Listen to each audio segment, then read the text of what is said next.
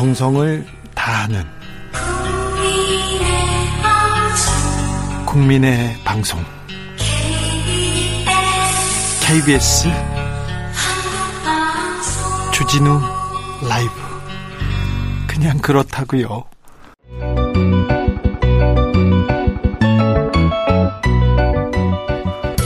한층 날카롭다 한결 정확하다 한편 세심하다. 밖에서 보는 내밀한 분석 정치적 원의 시점 오늘의 정치권 상황 원회에서 더 정확하게 분석해 드립니다. 최민희 전 더불어민주당 의원 어서 오세요. 안녕하세요. 불굴의 희망 최민희입니다. 그리고 김용남 전 의원 어서 오세요. 네, 안녕하세요. 호기심 천국 김용남입니다. 네, 두 분 새해 복 많이 받으십시오. 예, 새해 복 많이 받으십시오. 새, 새해는 바라는 바 다 이루시고요. 네, 고맙습니다. 좋은 일만 있었으면 좋겠습니다. 최 의원님하고 저하고 소원을 두 사람 다 이루기는 쉽지 않아 보이는데. 소원을 말해 보세요. 정권 교체. 저는 민주정부 사기. 네. 그러니까 둘 중에 한 사람의 소원만 이루어질 것 같아요. 그러게요. 그런데 김용남 의원 그 소원 그렇게 빌어서 이루어질 수 있을까요? 계속해서 좀 앞날은 좀 또 계속 암울해집니다. 아직 두 달도 더 남았으니까요. 네. 두 달도 더 남았는데 선대위 다 사퇴하고 네. 뭐 당직자들도 다 사퇴하고 이거 이거 선거를 치른 당 맞습니까? 그런 선대위가 맞습니까? 그러니까 나가 야 될 사람 한 사람이 안 나가다 보니까 모든 사람이 나가고 있는 형국이죠. 나가야 될 사람 이준석 대표 말합니까? 그렇죠, 뭐. 예. 이준석 대표는 이 다 지금 정책위 의장, 원내대표, 네. 그리고 선대위 모든 위원장 다 그만두는데 네. 이준석 대표는 그 상식적으로 이해는 안 돼요. 이 정도 상황이 됐으면 그리고 이 정도 상황이 오기까지 누가 뭐래도 어, 큰 책임을 져야 될 사람이 당 대표인데 네. 지금 원내 지도부도 일괄 사퇴했잖아요. 네. 사실은 이거 선거 과정에서 원내 지도부는 뭐랄까요? 그래도 한 걸음 좀 떨어져 있었죠. 네. 계속. 어, 그럼에도 불구하고 일괄 사퇴를 했는데 그 문제의 단초를 제공한 이준석 당대표는 아무 얘기도 없이 그냥 모른 채 하고 있네요. 6446님께서 선관위, 선대위 선대위 구성원 사퇴인데 왜 이준석 대표가 사퇴합니까? 이준석은 당대표 아닙니까? 이렇게 얘기하는데요. 아니, 그러니까 근데 이 선대위가 이 선거 상황이 여기까지 몰린 데에 어, 원인 제공을 분명히 했죠. 그런데 아무튼 나가야 될 한 사람이 지금 자리를 지키고 있다. 네.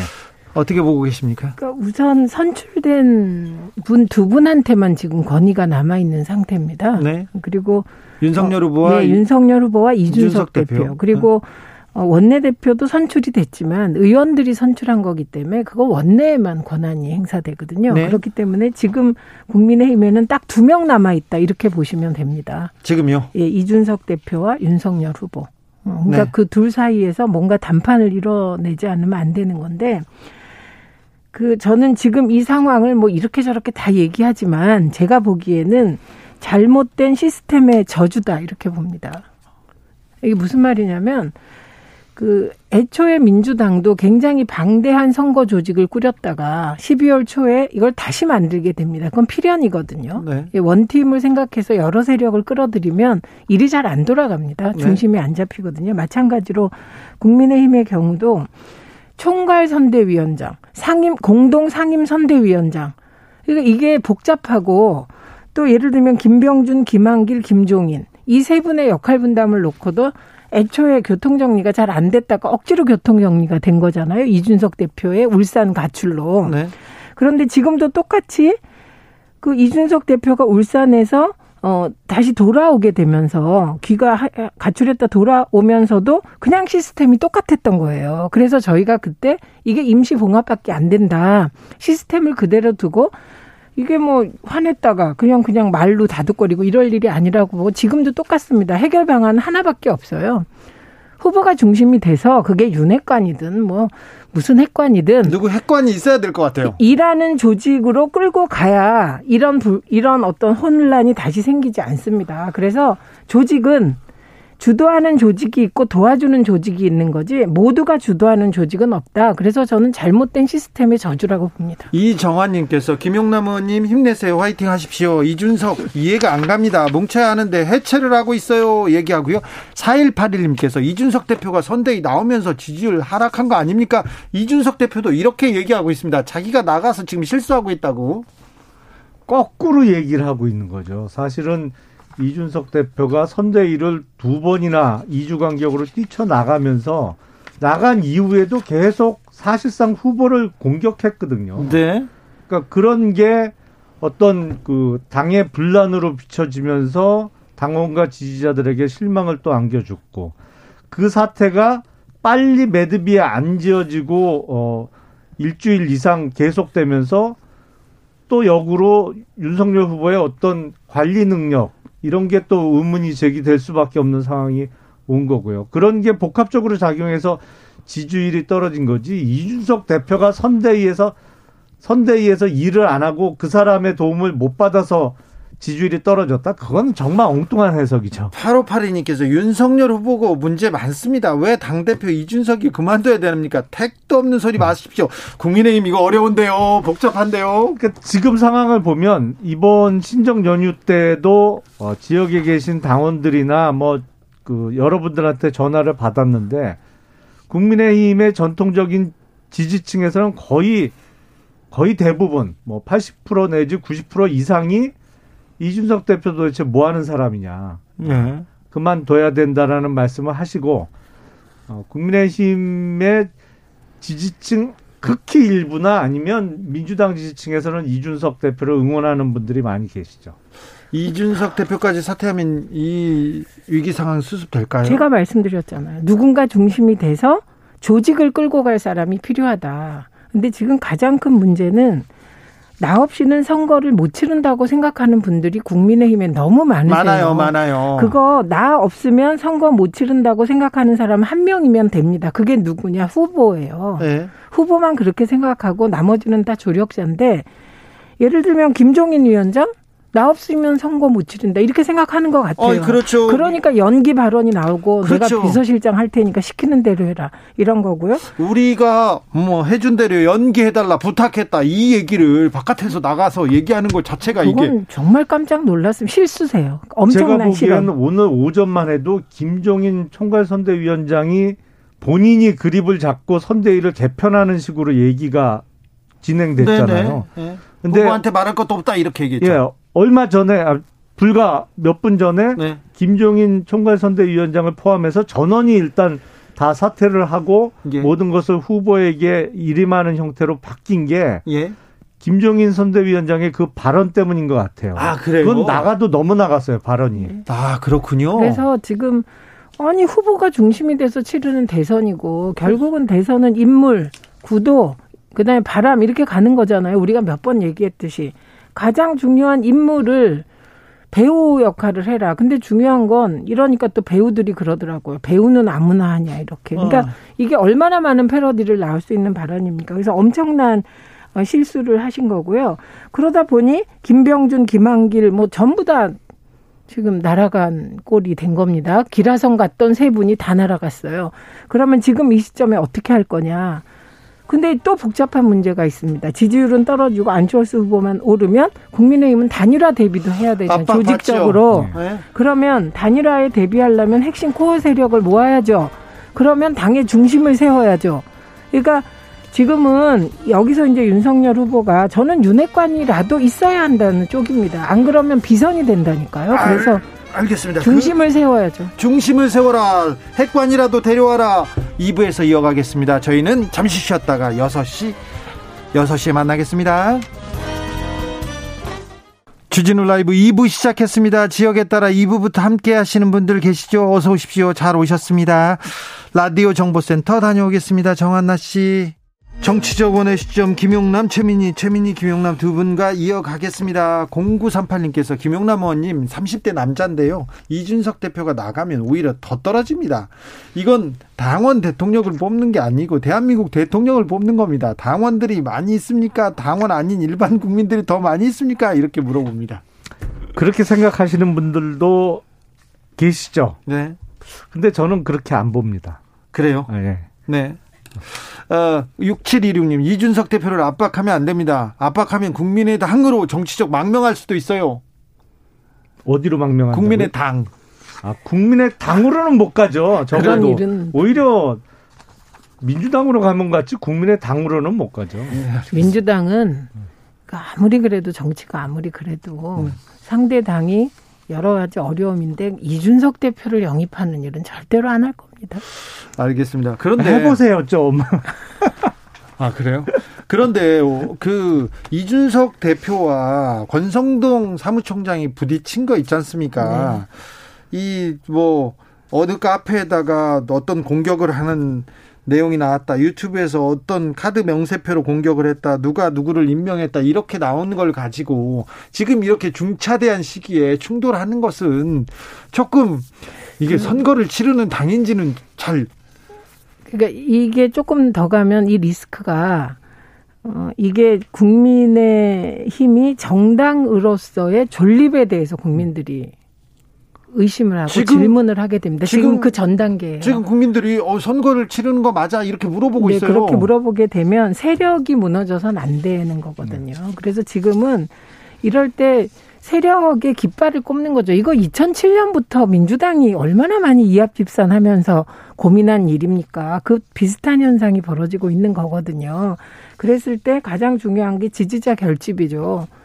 지지자들의 핵심 코어가 결집 하도록 누군가는 움직여야 되고 그다음에 조금 말, 전에 말씀하신 소위 인터넷상이나 뭐 떠도는 여러 가지 댓글이나 이런 거에 신경 쓸 때는 지금 아닌 것 같고요. 제가 이런 얘기를 하는 게 좀 이상하기도 해요. 네, 하다 네. 보니까 남의 당을 너무 걱정해 주십니다.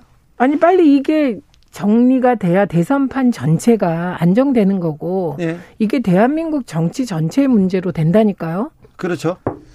사실은 지금 심각한 문제는 국민의힘이나 윤석열 후보가 어떤 중도 확장, 뭐 쉽게 얘기하는 그 산토끼를 많이 못 잡아서 어, 위기가 아니거든요. 네.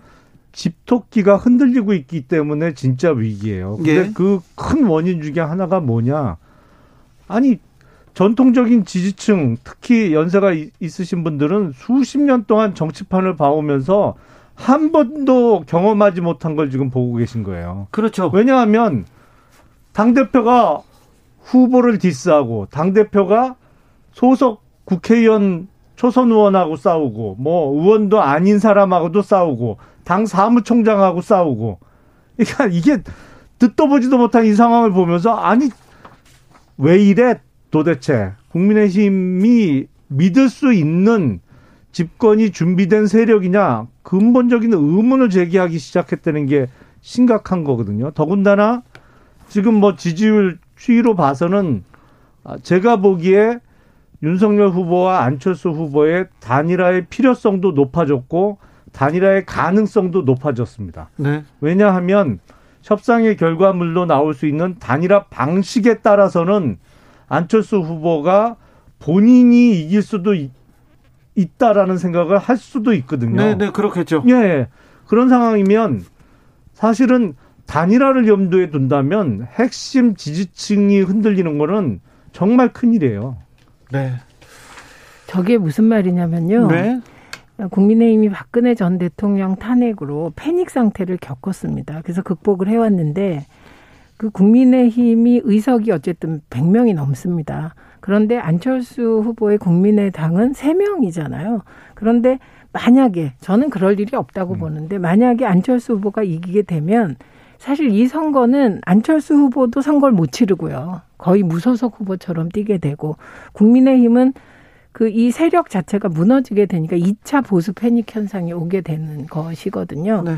그러니까 이럴 때는 보통은 자기 근거지부터 튼튼하게 한다. 지금 그 말씀을 하는 거니까 지금 윤석열 후보는 국민의힘의 선대위도 빨리 핵심 그 주도 세력으로 조직해야 되고 안철수 후보와의 단일화를 위해서 집토끼도 결속시켜야 되고 이게 1차 과제가 되는 거죠. 60여일 밖에 안 남았는데 이게 가능하겠습니까? 제가 외국 분들하고 얘기를 나눠 보면 지금 두 달 남았잖아요. 네. 한국 정치에서의 두 달은 다른 나라의 2년이라고 얘기하시는 분들이 많거든요. 그렇죠. 대선 그야말로 네, dynamic Korea죠. 네. 뭔 일이 언제 터질지 모르거든요. 네. 그러니까 아직 기회는 있다. 예, 가능합니다. 김인호님께서 100가지 중 99가지만 같으면 된다는 윤 후보가 부른 정치 참사입니다. 음. 이렇게 얘기하는데 어찌 됐던 책임론은 뭐 책임을 져야 되는 거는 후보기 때문에 후보기 때문에 후보한테도 계속 압박이 계속 될 것 같습니다. 민주당의 이재명 후보의 행보는 어떻습니까, 최민 의원님? 그러니까 우선 제가 지 12월 한 중순까지는 데드크로스 나타나도 데드크로스가 맞다. 그런데 올 새해 들어서 나온 여론조사는 반드시 데드크로스만은 아니다. 네. 데드크로스가 60%, 골든크로스가 40%다. 이렇게 볼 수밖에 없다. 이렇게 얘기를 하는데요. 그 이유는 돌아놓고 보면 어, 지난 한 달 동안, 12월 동안 이재명 후보는 플러스 정치를 해온 거예요. 욕을 먹어도 국민의 뜻을 따르고 누가 욕해도 무릎을 꿇고 사과할 건 사과하고 그리고 이낙연 후보와 또 한 팀을 이루고 정세균 후보도 또 한 팀을 이뤄서 후원회장을 맡아주고 이런 플러스 행보를 보여왔고 무엇보다 20 플러스 30이 취약하다니까 2030 본진에 들어가서 뭔가를 합니다. 그래서 소위 그 게임 채널에 가서 뭐 부딪히기도 하고 그리고 3프로 TV는 지금 이재명 후보 클릭 수가 500만이 넘었더군요. 네. 네. 그래서 삼나구라는 말이 생길 정도였어요. 3프로 TV가 나라를 구했다. 왜냐하면 후보들을 이렇게 분별할 수 있는 정보를 줬다. 이런 취지예요. 그러니까 그런 식의 행보를 통해서 자기의 취약점을 메타버스로도 보완하고 직접 만나서 보완하고 이낙연 후보에게 뭐 어떻게 해서든지 이낙연 후보를 통해서 보완하고 이런 플러스 정치를 해왔죠. 지금까지. 이재명 후보가 최근 한 달 동안 가장 잘한 것은 본인의 색깔 흐리기에 성공했죠. 그러니까 아, 문재인 정부의 부동산 정책에 대해서 정면으로 비판하고 또 아, 여러 가지 세금 부담에 대해서 낮추겠다는 얘기를 하고 그러면서 본인이 원래 가졌던 색깔을 많이 흐려놨어요. 그래서 국민들이 좀 헷갈리게 만들어 놓은 거죠. 그런 의미에서는 아, 선거는 어차피 절대 평가가 아니고 비교 평가니까 아, 그런 의미에서는 상대적으로 선거 운동을 잘한 것이고 앞으로 남은 두 달 동안 어떤 변화가 있을지 모르겠습니다. 아무튼 정권 교체를 해야 된다는 여론이 굉장히 높았는데요. 정권 네. 교체 여론이 점점 떨어지고 있습니다. 이 부분이 이런 거예요. 구도는 민주당에 나빠요. 네. 국민의힘에 좋아요. 네. 근데 그 구도까지 뒤집어진 여론조사가 나오기 시작했다. 요 대목이 국민의힘의 선거 전략에서 되게 중요하게 고려돼야 되는 게 그동안의 국민의힘은 구도로 계속 선거를 치르려고 끌고 왔단 네. 말이죠. 네. 반대로 이재명 후보는 인물로 정책으로 끌고 가려고 애를 썼단 말이죠. 그런데 그런 노력이 어쨌든 여론조사가 다는 아니지만 여론조사 결과를 볼 때 이재명 후보의 노력이 일단 국민의 마음을 얻은 거거든요, 지금. 그러니까 요 대목, 구도마저 흐트러뜨리고 있다. 이재명 후보의 선거 운동이. 요게 좀 긴장해 하셔야 될 대목입니다. 그 정권 교체를 희망하는 비율이 다소 낮아진 것은 뭐 여러 가지 이유가 있겠습니다. 뭐 윤석열 후보의 실언도 문제가 될 수 있겠지만 네. 무엇보다도 네. 어, 국민의힘 쪽에 수권 능력에 있어서의 의문점이 제기됐다. 네. 왜냐하면 이제 일단 당 대표하고 당 후보하고 싸우는 모습으로 비춰지는 것이 예. 아 이게 수권의 준비가 되어 있는 세력이냐 이게 정말 뼈 아프죠. 왜냐하면 저희도 이 정도로 뭐 표현은 좀 그렇습니다만 이 정도로 막 나갈 거라고는 예상을 못 했거든요. 이게 뭐 어떻게 말릴 수도 없고 어, 어떻게 그 할 수가 없는 상황이에요 지금 그러다 보니까 아, 뼈 아픈 그 문제점을 지적당하는 상황이 왔고 여기 지금 어쨌든 뭐 위기인 것은 틀림없습니다. 여기서 아, 선대위 전원이 일괄 사퇴를 했고 모든 정권을 후보에게 위임했기 때문에 여기서 윤석열 후보가 어떠한 위기 관리 능력을 보여주느냐가 남은 두 달 동안의 아, 선거 구도를 결정지을 것 같아요. 그러니까 제가 민주당이 2007년부터 2017년까지, 그러니까 2015년부터는 정리가 됐습니다. 당원이 정리되면서 정리가 됐는데 그때까지 겪은 일이에요. 근데 돌아보면 결국은 중심을 확실하게 세우려고 하고 그 중심이 국회의원 몇 명이 아니라 당원일 때 성공하더라는 얘기를 드리는 거예요. 그래서 사실은 온라인 입당법을 통해서 민주당의 지금 당원이 80만 정도 됩니다. 그리고 선거 시기에는 150만까지 올라가거든요. 그러니까 민, 그 국민의힘에서는 비난하시지만 소위 당원들이 보내는 문자 메시지에 대해서 의원들이 반응하는 것 자체가 이게 엄청난 진전이거든요. 그동안에 누가 당원의 말에 신경 씁니까? 그만큼 당원 조직이 활성화돼서 이제는 거꾸로 당원 조직이 여러 가지를 말하자면 견인하는 역할을 하는 거거든요. 그러니까 집토끼 산토끼 논쟁이 무의미하죠. 민주당에선. 그러니까 그 시점이 가기 전 바로 민주당의 위치이기 때문에 저는 딴 거 없습니다. 이럴 땐 중심 세워서 돌파하는 거. 그 중심을 그래야죠. 세워야지 네. 또다 모아요. 제가 이제 이게 가장 안 좋은 케이스는 다 나간 사람을 다시 다 모으고 한번 우리 같이 잘해보자. 이게 제일 안 좋은 길이다. 이렇게 봅니다. 그 사실은 11월 초에 당 후보로 결정되고 나서 그 버린 시간이 아깝게 소비해 버린 시간이 너무 많아요. 그때 음. 아 김종인 위원장은 아직 그 공식적으로는 선대위에 합류하기 전이었습니다만 김종인 위원장이나 이준석 대표는 슬림한 선대위를 얘기했고 아, 다른 쪽에서는 대선을 그렇게 치를 수 있느냐 뭐 이런 얘기가 옥신각신하면서 아, 선대위 구성도 늦어졌거든요. 근데 제가 보기엔 그래요. 아무리 큰 선거라도 그게 국회의원 선거든 대통령 선거든 핵심으로 정말 아, 자리를 꿰차고 앉아서 아침부터 밤까지 일하는 사람은 아무리 많아야 20명, 30명 요 선이에요. 예. 그 사람들은 하는 거고 나머지는 다 임명장 받고 지역에 다니면서 자기 자랑도 하고 후보 홍보도 하고 이런 거예요. 그러니까 정말 임명장을 최소한으로 나눠주는 대선 선대위 그거는 상상하기 어렵죠. 그 자기 아군은 최대한 많이 늘리지만 핵심 코어 세력은 단단히 죄고 가야 되는데 처음부터 무슨 슬리마를 하면서 임명장 나눠주지 마.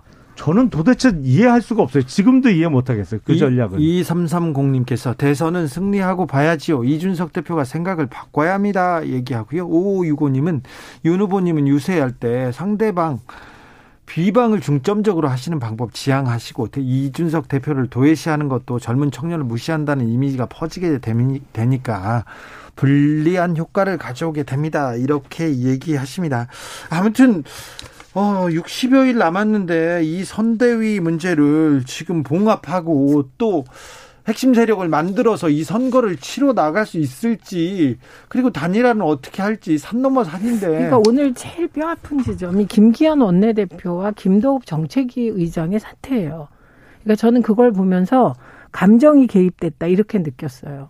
그러니까 보통은 어떻게 되냐면 대표가 그만둬도 원내 대표가 비대위원장을 맡습니다. 그렇죠. 대표가 그만둔 바로 원내 대표가 원내 그런데 원내 대표가 먼저 그만두는 건 이거는 감정적인 거라고 저는 봤어요. 뭔가 굉장히 마음에 안 든다 뭐 이런 느낌이라 지금은 조금 오늘 하루 정도는 좀 cool down. 우리 바라보는 언론도 다 국민들도 cool down 해야 될 것 같고요. 무엇보다 당사자들이 좀 한 발 떨어져서 한 몇 시간 좀 생각할 시간을 가지시는 게 어떨까 합니다. 원내대표 사태는 그 되게 섣부른 일이거든요. 아니 그러니까 그 사태 책임을 안 지다 보니까 원내대표 단이 먼저 사퇴하게 된 거죠. 음. 그게 말씀하신 대로 이 정도 분란이 일어났고 이 지경까지 왔으면 아, 책임 있는 사람이 사퇴를 하고 그걸 수습하기 위해서 원내대표가 아 당의 정권을 그렇죠. 받아서 어쨌든 뭐 지금은 선거 때니까 선대위 중심이 될 수밖에 없습니다만 당무는 적어도 원내대표가 아 바톤을 이어받아서 수습해 나가는 게 정상적인 수순인데 네.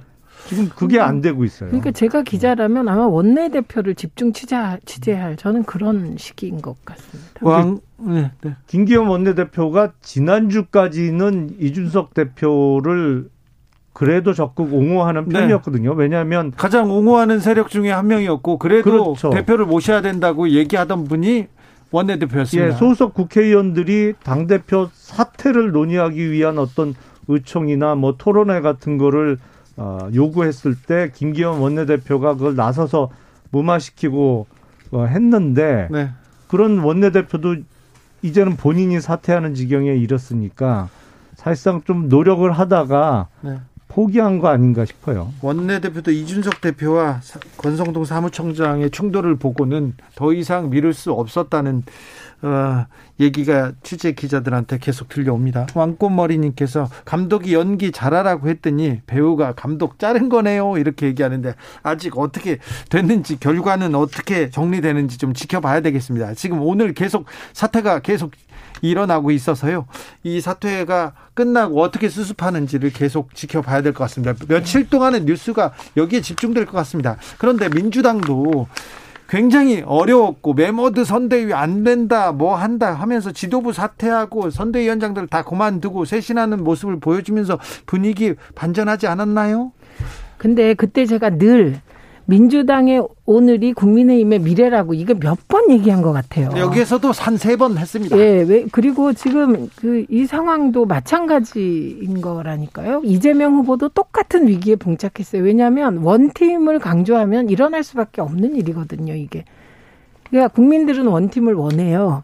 그런데 일은 원팀으로 진행이 안 돼요. 일이라는 건. 그래서 그런 모순 속에 양당이 있는 거기 때문에 근데 어쨌든 민주당은 중요한 거 제가 말씀드리지만 이재명 후보가 굉장히 한 한 달 정도 비난을 받았습니다. 네. 이재명이 잃어버린 한 달 막 이렇게 네, 네, 얘기했는데 그 비난을 다 감수하고 어떤 임계점에 딱 도달하니까 그냥 정말 그 일하는 중심 조직으로 바꿀 때 그때 송영길 대표나 윤관석 전 사무총장의 태도가 중요했다는 거예요. 네.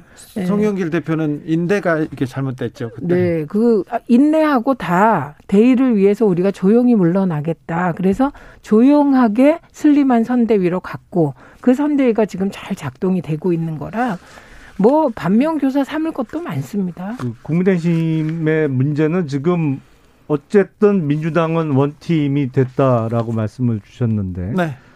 홍준표 의원은 여전히 뭐 밖에서. 종잡을 수가 없어요. 네. 그리고 또 뭐 후보 개최론을 물밑에서 뭐 하는 거 아니냐라는 어, 주장도 나왔고 유승민 의원도 뭐 전혀 선대위에 참여할 생각이 없어 보이고 이런 분란이 지속되고 제가 보기엔 개인적으로 이해하기 참 어려운데 김종인 위원장이나 이준석 대표의 화법, 뭐 말버스, 말버릇이라고 얘기해도 틀린 말 아니겠어요. 말을 할 때마다 후보를 깎아내리는 말만 해요. 그러니까 대표적으로 지금 후보는 연기나 네. 잘하라. 그리고 이준석 대표도 그렇고 어떻게 이렇게 발언을 할 때마다 후보를 깎아내리는 식의 발언이 계속 이어질 수 있을까? 이거 참 이해하기 어려워요. 그리고 이제 국민의힘은 이 사태를 수습하고 나서 단일화 압박이 계속될 텐데 네. 이 단일화 이, 이, 이 상황에서는 단일화 할 때 윤석열 후보가 윤석열 후보가 안철수 후보를 그냥 압도한다 이렇게 얘기하기 자신하기도 좀 어려운 상황이에요. 그러니까 역으로 안철수 후보가 단일화 협상에 나설 가능성이 더 커지는 거죠. 안철수 후보로서는 본인이 이길 수 있다라는 생각을 해야 나올 거 아니에요. 네. 어, 그러니까 아까 말씀드린 대로 단일화의 필요성도 커졌고 단일화의 가능성도 높아졌다. 네. 이렇게 보입니다. 김인호님께서 국민의힘은 위기를 기회로 거듭나기를 바라면서 정확하고 냉정한 현실을 파악하고 행동해야 할 것이다. 이렇게 얘기해 주셨고요. 3715님께서 최민희 의원님 국민의힘 멘토입니까? 이렇게 물어봅니다. 아유, 죄송합니다. 네. 자 오늘 국민의힘 걱정을 너무 많이 하셨어요. 정치적 원의 시점 최민희 김용남 두 분 감사합니다. 고맙습니다. 고맙습니다. 정치 피로, 사건 사고로 인한 피로, 고달픈 일상에서 오는 피로. 오늘 시사하셨습니까? 경험해 보세요. 들은 날과 안 들은 날의 차이. 여러분의 피로를 날려줄 저녁 한 끼 시사. 추진우 라이브.